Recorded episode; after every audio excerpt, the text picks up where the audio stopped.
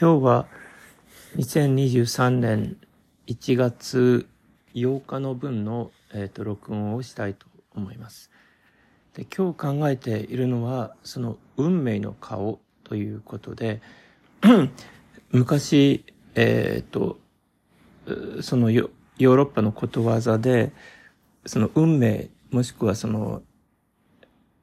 そうですね運というものにはえー、後ろ髪がないという、そういう言葉があるのを聞いたことがあります。つまり、こうチャンスというのは、こう、巡ってきた時にその場で捕まえるものであって、一旦それを見過ごしてしまうと、後からこう、後ろ髪を、え、掴もうとしても、それは掴めないというような話だったと思うんですが、その場合の運命というのは、こう、そういう、こう、まあ、ちょっと妖怪というか人間のような、えー、そういうものとして、えー、イメージされています。で、こう私たちがこう占いであれ、あるいはその、まあ昔の神殿で人々が受け取る、えー、信託のようなものであれ、その運命というものを一種擬人化して、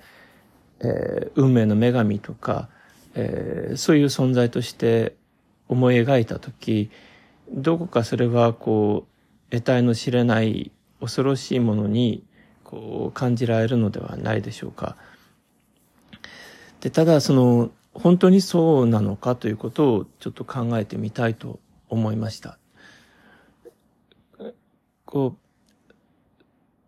う、そのアントロポゾフィーでは、こう、キリストがこう、運命の、そのカルマの主になった、えー、というようなことを、えー、言いますけれども、その、運命というものは、どこか、こう、私たちを打ちのめしたり、えー、思うようにならなかったり、えー、そういうものとしてイメージされると思います。で、実際に世の中には、あの、本当にその悲惨なえー、運命というものが、えー、あるわけです。です。ただそこにその、えー、こうキリストがこう働いているというのは、え、どういうことなんだろうかというふうに、えー、思います。で、私たちがその占いをしようとして、そして自分の運命に向き合うとするとき、えー、それは言えば、えー、こう運命との対話、えー、だというふうに、えー、思うわけですけれども、対話という時には、こう相手をイメージする。えー、相手がそこに、えー、存在することが必要です。で、こう運命が、こう、いわば言葉を発したり、こちらに何かメッセージを伝えたりするときに、えー、それが、こう、恐ろしいものではないのかというふうに、えー、思うのは当然なわけですけれども、ただ、その、運命というものが、こう、仮に言葉を話せるとしたら、えー、何を、えー、こちらに伝えようとするだろうかということを、えー、思います。つまり、こう、やはりその意味であったり、私たちがその、えー、問いかける、なぜこういうことが起こるのかということに対する、その答えとか、それを考えるためのヒントを伝えようとするのではないでしょうか。です。で、そのように考えたとき、その運命の顔というのは、もしかすると、その恐ろしい様子をしていたり、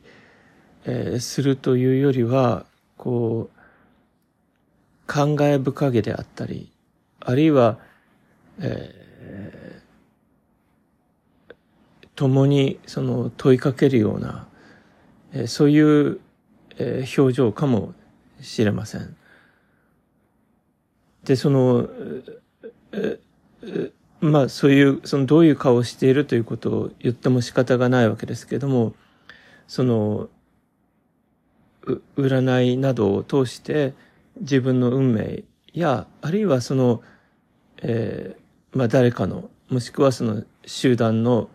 運命というものについて、こう、考えて問いを発するときに、そこに、えー、どういう存在がどういう表情でいるのかということを、こう、思い描いてみるというのも一つのアプローチになるのではないかと。思います。で、それを、えっ、と、そういうこともちょっと踏まえて、えっ、と、これからまた考えていきたいと思います。それでは仮に聞いてくださった方はありがとうございました。